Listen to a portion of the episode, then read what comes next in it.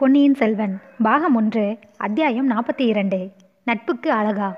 வந்தியத்தேவனுடைய முதல் எண்ணம் எப்படியாவது கந்தன்மாறனை காப்பாற்ற வேண்டும் என்பதுதான். ஆனால் அவனை காப்பாற்றும் பிரயத்தனம் முதலில் செய்தால் அவனுடைய கதிதான் நமக்கும் ஏற்படும்.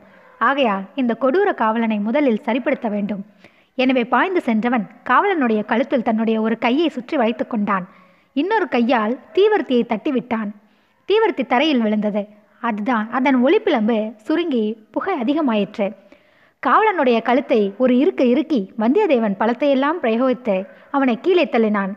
காவலனுடைய தலை சுரங்கப்பாதையின் சுவரில் மோதியது. அவன் கீழே விழுந்தான். வந்தியத்தேவன் தீவர்த்தியை எடுத்துக்கொண்டு அவன் அருகில் சென்று பார்த்தான். செத்தவனைப் போல் அவன் கிடந்தான். ஆயினும் முன்ஜாக்கிரதையுடன் அவன் அங்கவஸ்திரத்தை எடுத்து இரண்டு கையையும் சேர்த்து இறுக்கி கட்டினான். இவளையும் சில வினாடி நேரத்தில் செய்துவிட்டு கண்ணன்மாறனிடம் ஓடினான். அவன் முதுகில் குத்திய கத்தியுடன் பாதி உடம்பு சுரங்கப்பாதையிலும் பாதி உடல் வெளியிலுமாக கிடப்பதைக் கண்டான். அவனுடைய வேலும் பக்கத்தில் விழுந்து கிடந்தது. வந்தியத்தேவன் வெளியில் வேலும் சென்று கந்தன்மாறனை பிடித்து இழுத்து வெளியேற்றினான். வேலையும் எடுத்துக்கொண்டான் உடனே கதவு தானாகவே மூடிக்கொண்டது. சுவர் அந்த பெரும் ரகசியத்தை மறைத்து கொண்டு இருள் வடிவமாக ஓங்கி நின்றது. ஓங்கி எடுத்த காற்றிலிருந்து கோட்டைக்கு வெளியே வந்தாகிவிட்டது என்பதை வந்தியத்தேவன் அறிந்து கொண்டான். அடர்ந்த மரங்களும் கோட்டை சுவர் கொத்தளங்களும் சந்திரனை மறைத்து கொண்டிருந்தபடியால் நிலா வெளிச்சம் மிக மிக மங்களாக தெரிந்தது. கந்தன்மாறனை தூக்கி வந்தியத்தேவன் தோளில் போட்டுக்கொண்டான் ஒரு கையில் கந்தன்மாறனின் வேலையும் எடுத்துக்கொண்டான் ஒரு எடை எடுத்து வைத்தான். சடசடவென்று மண் சரிந்து செங்குத்தாக கீழே விழும் உணர்ச்சி ஏற்பட்டது. சட்டென்று வேலை ஊன்றிக்கொண்டு பெரும் முயற்சி செய்து நின்றான். கீழே பார்த்தான். மரங்களும் கோட்டை சுவரும் அளித்த நிழலில் நீர் பிரவாகம் தெரிந்தது. அதிவேகமாக பிரவாகச் சுழலுடன் சுழிகளுடன் சென்று கொண்டிருந்ததும் ஒருவாறு தெரிந்தது. நல்ல வேலை கரணம் தப்பினால் மரணம் என்ற கதி நேரிட்டிருக்கலாம். கடவுள் காப்பாற்றினார். அந்த கொடும்பாதக காவலன் ஆனால் அவனை நொந்து என்ன பயன்? எஜமான் கட்டளையை தானே அவன் நிறைவேற்றியிருக்க வேண்டும். வாசற்படியில் முதுகில் குத்தி அப்படியே இந்த பொல்லப்படல் வெள்ளத்தில் தள்ளிவிட உத்தேசித்திருக்க வேண்டும். நம்முடைய கால் இன்னும் சிறிது சறுக்கி விட்டிருந்தால் இரண்டு பேரும் இந்த ஆற்று மடுவில் விழுந்திருக்க நேர்ந்திருக்கும். நாம் ஒருவேளை தப்பி பிழைத்தாலும் கந்தன்மாறன் கதி அதோ கதிதான் தஞ்சை கோட்டை சுவரை ஓரிடத்தில் வடவாறு நெருங்கி செல்வதாக வந்தியத்தேவன் அறிந்திருந்தான். இது வடவாறாகத்தான் இருக்க வேண்டும். வடவாற்றில் அதிக வெள்ளம் அப்போது இல்லை என்றாலும் இந்த கோட்டை ஓரத்தில் ஆழமான மடுவாக இருக்கலாம். யார் கண்டது? வேலை தண்ணீரில் விட்டு ஆழம் பார்த்தான் வந்தியத்தேவன். வேல் முழுவதும் தண்ணீருக்குள் சென்று முழுகியும் தரை தட்டுப்படவில்லை. ஆஹா என்ன கொடூரமான பாதகர்கள் இவர்கள். அதை பற்றி யோசிக்க இது சமயமில்லை. நாமும் தப்பி கண்டன்மாறனையும் தப்பிவிக்கும் வழியை தேட வேண்டும். வெள்ளப்பிரவாகத்தின் ஓரமாகவே கால்கள் சறுக்கி விடாமல் கெட்டியாக அழுத்தி பாதங்களை வைத்து வந்தியத்தேவன் நடந்தான். கந்தன்மாறன் இரண்டு மூன்று தடவை முக்கி முடகியது அவனுடைய நண்பனுக்கு தைரியத்தை மன உறுதியையும் அளித்தது. கொஞ்ச தூரம் இப்படியே சென்ற பிறகு கோட்டை சுவர விலகி அப்பால் சென்றது. கரையோரத்தில் காடு தென்பட்டது. கீழே முட்கள் நிறைய கிடந்தபடியால் கால் அடி வைப்பது கஷ்டமாய் இருந்தது ஆஹா இது என்ன? ஒரு மரம் ஆற்றில் விழுந்து கிடக்கிறதே. நல்ல உயரமான மரமாய் இருக்க வேண்டும். வெள்ளம் அதனுடைய வேரை பறித்து விட்டது போலும். பாதி ஆறு வரையில் விழுந்து கிடக்கிறது. அதில் ஏறி தட்டு தடுமாறி நடந்தான். வெள்ளத்தின் வேகத்தில் மரம் அசைந்து கொண்டிருந்தது. மரத்தின் கிளைகளும் இலைகளும் தண்ணீரில் அலைப்புண்டு தவித்தன. காற்றோ அசாத்தியமாக அடித்து கொண்டிருந்தது. மரத்தின் நுனிக்கு வந்ததும் வேலை விட்டு ஆழம் பார்த்தான். நல்ல வேலை முருகன் காப்பாற்றினான். இங்கே அவ்வளவு பள்ளம் இல்லை வந்தியத்தேவன் மரத்திலிருந்து நதியில் இறங்கி கடந்து சென்றான். அங்கங்கே பள்ளம் மேடுகளை சமாளித்து கொண்டு சென்றான். வெள்ளத்தின் வேகத்தையும் காற்றின் தீவிரத்தையும் தன் மன உறுதியினால் எதிர்த்து போராடி கொண்டு சென்றான். அவன் உடம்பு விடவிட என்று சில சமயம் நடுங்கியது. தோளில் கிடந்த கந்தன்மாறன் சில சமயம் நழுவிவிட பார்த்தான். இந்த அபாயங்களுக்கெல்லாம் தப்பி வந்தியத்தேவன் அக்கரையை அடைந்தான். கொஞ்ச தூரம் இடுப்பு வரை நடைந்த ஈரத்துணியுடன் ஆஜானுபாகுவான கந்தன்மாறனுடைய கனமான உடலை தூக்கி கொண்டு தள்ளாடி சென்ற பிறகு மரநிலையில் சிறிது இடைவெளி ஏற்பட்ட ஓரிடத்தில் கந்தன்மாறனை கீழே மெதுவாக வைத்தான். முதலில் சிறிது சிரம பரிகாரம் செய்து கொள்ள விரும்பினான். அத்துடன் கந்தன்மாறனுடைய உடம்பில் இன்னும் உயிர் இருக்கிறதா என்பதை நிச்சயப்படுத்தி கொள்ள விரும்பினான். உயிரற்ற உடலை சுமந்து சென்ற என்ன உபயோகம்? அதை காட்டிலும் அக்காவலன் உத்தேசித்தது போல் வெள்ளத்திலேயே விட்டுவிட்டு செல்லலாம். இல்லை இல்லை உயிர் இருக்கிறது பெருமூச்சு வருகிறது. நாடி வேகமாக அடித்துக் கொள்ளுகிறது நெஞ்சு விம்முகிறது. இப்போது என்ன செய்யலாம்? முதுகிலிருந்து கத்தியை எடுக்கலாமா? எடுத்தால் ரத்தம் பீரிட்டு அடிக்கும். அதனால் உயிர் போனாலும் போய்விடும். காயத்துக்கு உடனே சிகிச்சை செய்து கட்டுக்கட்ட வேண்டும். ஒருவனாக செய்யக்கூடிய காரியம் அல்லவே. வேறு யாரை உதவிக்கு தேடுவது? சேந்தன் அமுதனுடைய நினைவு வந்தது. அவனுடைய தோட்டமும் வீடும் வடவாற்றின் கரையிலே தான் இருக்கிறது. இங்கே சமீபத்திலேயே இருக்கக்கூடும். எப்படியாவது சேந்தன் அமுதனுடைய வீட்டுக்கு தூக்கி கொண்டு போய் சேர்த்தால் கந்தன்மாறன் பிழைக்க வழி உண்டு. ஒரு முயற்சி செய்து பார்க்கலாம். கந்தன்மாறனை மறுபடியும் தூக்க முயன்றபோது அவனுடைய கண்கள் திறந்திருப்பதைக் கண்ட வந்தியத்தேவன் வியப்பும் மகிழ்ச்சியும் கொண்டான். கந்தன்மாரா நான் யார் தெரிகிறதா? என்று கேட்டான். தெரிகிறது நன்றாய் தெரிகிறது வல்லவரை எண்ணி. உன்னைப் போல் அருமையான நண்பதை தெரியாமல் இருக்குமா? மறக்கத்தான் முடியுமா? பின்னால் நின்று முதுகில் குத்தும் ஆப்த சிநேகிதன் அல்லவா நீ? என்றான் கந்தன்மாறன். வல்லவரையனை இந்த கடைசி வார்த்தைகள் சவுக்கினால் அடிப்பது போல் இருந்தன. ஐயோ நானா உன்னை பின்னாலிருந்து குத்தினேன் என்று ஆரம்பித்தவன் ஏதோ ஞாபகம் வந்து சட்டென்று நிறுத்தினான். நீ குத்தவில்லை உன் கத்தி என் முதுகை தடவி கொடுத்தது. அட பாவி உனக்காக வல்லவா இந்த சுரங்க வழியில் அவசரமாக கிளம்பினேன். பழுவேட்டரையுடைய ஆட்கள் உன்னை பிடிப்பதற்குள் நான் பிடிப்பதற்காக விரைந்தேன். உன்னை யாரும் எந்தவித உபத்திரமும் செய்யாமல் தடுப்பதற்காக ஓடி வந்தேன். உன்னை தேடி பிடித்து வந்து சின்ன பழுவேட்டரின் கோட்டை காவல் படையில் சேர்த்து விடுவதாக சபதம் கூறிவிட்டு வந்தேன். இப்படி உனக்கு நன்மை செய்ய நினைத்த நண்பனுக்கு நீ இவ்வாறு துரோகம் செய்து விட்டாய். இதுதானா நட்புக்கு அழகு? நாம் ஒருவருக்கொருவர் உதவி செய்து கொள்ள வேண்டும் என்று எத்தனை தடவை கையடித்து சத்தியம் செய்து கொண்டிருக்கிறோம்.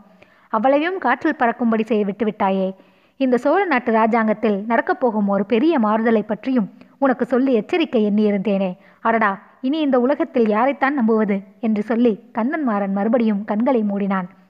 இவ்வளவு அதிகமாகவும் ஆத்திரமாகவும் பேசியது அவனை மீண்டும் மூச்சையடையும்படி செய்திருக்க வேண்டும். நம்புவதற்கு மனிதர்களா இல்லை பழுவேட்டரைகளை நம்புவது என்று வத்தியந்தேவன் முணுமுணுத்தான். ஆயினும் அவனுடைய கண்களில் கண்ணீர் துளித்தது. தான் சொல்ல எண்ணியதை சொல்லாமல் விட்டதே நல்லது என்று எண்ணிக்கொண்டான். கந்தன்மாறனுடைய உடலை மறுபடியும் தோளில் தூக்கி போட்டுக்கொண்டு நடக்கலுற்றான் இரவில் மலரும் பூக்களின் நறுமணம் குபீர் என்று வந்தது.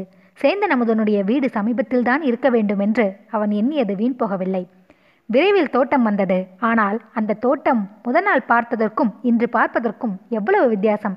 அனுமார் அளித்த அசோகவனத்தையும் வானரங்கள் அளித்த மதுவனத்தையும் அத்தோட்டம் அப்போது ஒத்திருந்தது. ஆஹா தன்னை தேடிக்கொண்டு பழுவேற்றைய நாட்கள் இங்கே வந்திருந்தார்கள் போலிருக்கிறது. வந்தவர்கள் இத்தகைய அக்கிரமங்களை செய்துவிட்டு போயிருக்கிறார்கள். அடடா சேந்தன முதனும் அவனுடைய அருமை அன்னையும் எவ்வளவு அரும்பாடுபட்டு இந்த நந்தவனத்தை வளைத்திருக்க வேண்டும்? அவ்வளவும் பாழாய் போய்விட்டதே. நந்தவனம் அழிந்ததில் அனுதாபம் சட்டென்று விலகியது. தன்னுடைய அபாயகரமான நிலைமை நினைவு வந்தது. ஒற்றர்களும் கோட்டை காவல் வீரர்களும் இங்கே சமீபத்தில் எங்கேயாவது காத்திருந்தால் என்ன செய்வது? அவர்களை ஒரு கை ஒரு கை பார்த்து சமாளிக்க வேண்டியதுதான்.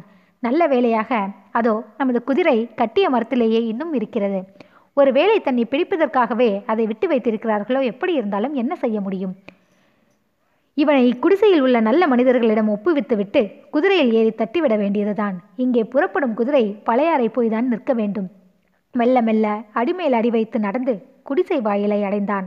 வாசல் திண்ணையில் படுத்திருந்த சேந்தன் அமுதனை தட்டி எழுப்பினான். தூக்கி வாரி போட்டுக்கொண்டு எழுந்த அமுதனுடைய வாயை பொத்தினான். பிறகு மெல்லிய குரலில் சொன்னான் தம்பி நீதான் எனக்கு உதவி செய்ய வேண்டும். பெரிய சங்கடத்தில் அகப்பட்டு கொண்டிருக்கிறேன். இவன் என் அருமை சிநேகிதன் கடம்பு சம்புவரையர் மகன் கந்தன் மாறன். நான் வரும் வரையில் யாரோ இவனை முதுகிலே குத்தி போட்டிருந்தார்கள். எடுத்து வந்தேன் என்றான். படுபாவிகளே முதுகில் குத்தி இருக்கிறார்களா இப்பேற்பட்ட சுத்த வீரர்கள் என்றான் அமுதன். பிறகு இவனை என்னால் முடிந்தவரை பார்த்துக் கொள்கிறேன். இன்று மாலையிலிருந்து கும்பல் கும்பலாக பல வீரர்கள் வந்து உன்னை தேடிவிட்டு போனார்கள். அவர்களால் நந்தவனமே அழிந்து போய்விட்டது. போனாலும் போகட்டும் நீ தப்பி பிழைத்தால் சரி. நல்ல வேளையாக உன் குதிரையை அவர்கள் விட்டு போய்விட்டார்கள். குதிரையில் ஏறி உடனே புறப்படு. அப்படித்தான் என் உத்தேசமும். ஆனால் இவன் உயிரை காப்பாற்ற ஏதேனும் செய்ய வேண்டும். அதை பற்றி உனக்கு கவலை வேண்டாம். என் தாய் இம்மாதிரி விஷயங்களில் கைத்தேர்ந்தவள் காயங்களுக்கு சிகிச்சை செய்ய அவளுக்கு நன்றாய் தெரியும் என்று சொல்லி சேந்தன் அமுதன் குடிசையின் கதவை லேசாக இரண்டு தட்டு தட்டினான். உடனே கதவு திறந்தது. சேந்தன் அமுதனுடைய அன்னை வாசற்படியில் நின்றாள். கந்தன்மாறனை இருவருமாக தூக்கி கொண்டு போய் உள்ளே கூடத்தில் போட்டார்கள். கைவிளக்கின் வெளிச்சத்தில் சேந்தன் அமுதன் தன் அன்னையும் சம்ஞையினால் பேசினான். அதை அவள் நன்கு அறிந்து கொண்டதாக தோன்றியது. கந்தன்மாறனை உற்று பார்த்தாள்.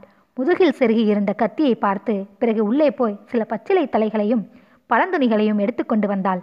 இருவரையும் நிமிர்ந்து பார்த்தாள். கந்தன்மாறனை சேந்தன் அமுதன் இறுக்கி பிடித்து கொண்டான். முதுகில் இத்தனை நேரமாய் நீட்டிக்கொண்டிருந்த கத்தியை வல்லவராயன் பழங்கொண்டு இழுத்து வெளியேற்றினான். ரத்தம் குபீர் என்று வெளியேற்று பாய்ந்தது. உணர்ச்சியற்ற நிலையில் கந்தனமாறன் ஓ என்று கத்தினான். வந்தியத்தேவன் அவனது வாயை பொத்தினான். காயத்தை சேந்தன் அமுதன் அமுக்கி பிடித்து கொண்டான். அமுதனுடைய அன்னை பச்சிலை தலைகளையும் காயத்தை வைத்து கட்டினாள். கந்தன்மாறன் மறுபடியும் முக்கி முடகினான் தூரத்தில் திடுதிடுவென்று மனிதர்கள் ஓடிவரும் சத்தம் கேட்டது. போ போ சீக்கிரம் என்றான் அமுதன். இரத்தக்கரை பிடித்த கத்தியையும் வேலையும் கையில் எடுத்துக்கொண்டான் வந்தியத்தேவன். புறப்பட்டவன் தயங்கி நின்றான். தம்பி நீ என்னை நம்புகிறாயா? என்று கேட்டான். நான் கடவுளை நம்புகிறேன். உன்னிடம் பிரியம் வைத்திருக்கிறேன். எதற்காக கேட்டாய்? எனக்கு ஒரு உதவி செய்ய வேணும். இந்த பக்கத்தில் எனக்கு அவ்வளவாக வழி தெரியாது. அவசரமாக பழைய அறைக்கு போக வேண்டும். குந்தவை பிராட்டிக்கு முக்கியமான செய்தி ஒன்று கொண்டு போக வேண்டும். கொஞ்ச தூரம் வழிகாட்டுவதற்கு வருகிறாயா? உடனே சேந்தன் அமுதன் தன் அன்னையிடம் இன்னும் ஏதோ ஜாடையாக சொன்னான். இதிலெல்லாம் அவள் அதிக வியப்பு அடைந்ததாக தோன்றவில்லை. போய் வரும்படி சமிக்ஞையால் தெரிவித்தாள். காயம் பட்டவனை தான் கவனித்துக் கொள்வதாகவும் ஜாடை காட்டினாள். சேந்தனும் தேவனும் புறப்பட்டு சென்றார்கள். முதலில் தேவனும் பின்னால் சேந்தனும் குதிரை மேல் ஏறிக்கொண்டார்கள் குதிரையின் சத்தம் கேளாதபடி மெதுவாகவே செலுத்தினான் வந்தியத்தேவன். சற்று தூரம் போன பிறகு தட்டிவிட்டான். குதிரை பாய்ச்சலை பீத்து கொண்டு சென்றது. குதிரை புறப்பட்ட அதே நேரத்தில் ஐந்தாறு வீரர்கள் குடிசைக்கு வந்து சேர்ந்தார்கள். கதவை தடதடவென்று தட்டினார்கள். அமுதனின் தாய் கதவை திறந்தாள். வாசற்படியில் நின்றாள். இங்கே என்னமோ கூச்சல் கேட்டதே அது என்ன? என்று இறைந்தான் ஒரு வீரன். அமுதனின் அன்னை ஏதோ உளறிக்குளறினாள் இந்த செவிட்டு ஊமையிடம் பேசி என்ன பயன்? உள்ளே போய் பார்க்கலாம் என்றான் ஒருவன். இவள் வழிமறைத்து கொண்டு நிற்கிறாளே அந்த பூக்குடலை பையன் எங்கே போனான்? ஊமையை தள்ளிவிட்டு உள்ளே நுழையுங்கடா. சேந்தன் அமுதனுடைய தாயார் மேலும் ஊமை பாஷையில் ஏதேதோ கத்தினாள். தன்னை தள்ள முயன்ற வீரனை அவள் தள்ளிவிட்டு கதவை தாளிட பார்த்தாள். நாலைந்து பேராக கதவை பிடித்து தள்ளி சாத்த முடியாதபடி செய்தார்கள். அமுதனுடைய தாய் இன்னும் உரத்த கூச்சல் புலம்பலுடன் திடீரென்று கதவை விட்டாள். இரண்டு மூன்று பேர் கீழே உருட்டி எடுத்துக்கொண்டு விழுந்தார்கள். மற்றவர்கள் அவர்களை மிதித்து கொண்டு உள்ளே புகுந்தார்கள். ஆள் இங்கே இருக்கிறான் என்று ஒருவன் கத்தினான். அகப்பட்டு கொண்டானா? என்றான் இன்னொருவன். ஓடப்போகிறான் பிடித்து கட்டி போடுங்கள். ஊமை மேலும் புலம்பினாள். ஒரே இரத்த விழாராக இருக்கிறதே என்று ஒருவன் கூறினான். ஊமை கைவிளக்கை தூக்கி பிடித்து கீழே கிடந்தவனை சுட்டிக்காட்டி பே பே என்றாள். அடே இவன் வேறு ஆள் போல தோன்றுகிறதே. பே பே நேற்று இங்கு வந்திருந்தவன் தானா இவன்? பே உன் மகன் எங்கே? பே ஊமை பிணமே சற்று சும்மா இரு. அடே இவனை நன்றாய் பாருங்கள். அடையாளம் யாருக்காவது தெரியுமா? அவன் இல்லை அவன்தான். இல்லவே இல்லை. பே எப்படி இருந்தாலும் இவன் வேற்று ஆள். தூக்குங்கள் இவனை கொண்டு போகலாம். சனியன் சும்மாறு நாலு பேர் சேர்ந்து கந்தன்மாறனை தூக்கினார்கள். பே பே பே என்று அமுதனுடைய அன்னை இடைவிடாமல் அலறினாள். அடே குதிரை சத்தம் கேட்கிறதடா? பாதி பேர் இவனை தூக்குங்கள் பாதி பேர் ஓடிப்போய் பாருங்கள். எல்லோரும் ஓடுங்கள் இவன் எங்கும் போய்விட மாட்டான். தூக்கிய கந்தன்மாறனை கீழே போட்டுவிட்டு எல்லோரும் ஓடினார்கள். பே பே என்ற அமுதன் அன்னையின் ஓலம் அவர்களை தொடர்ந்து வந்தது.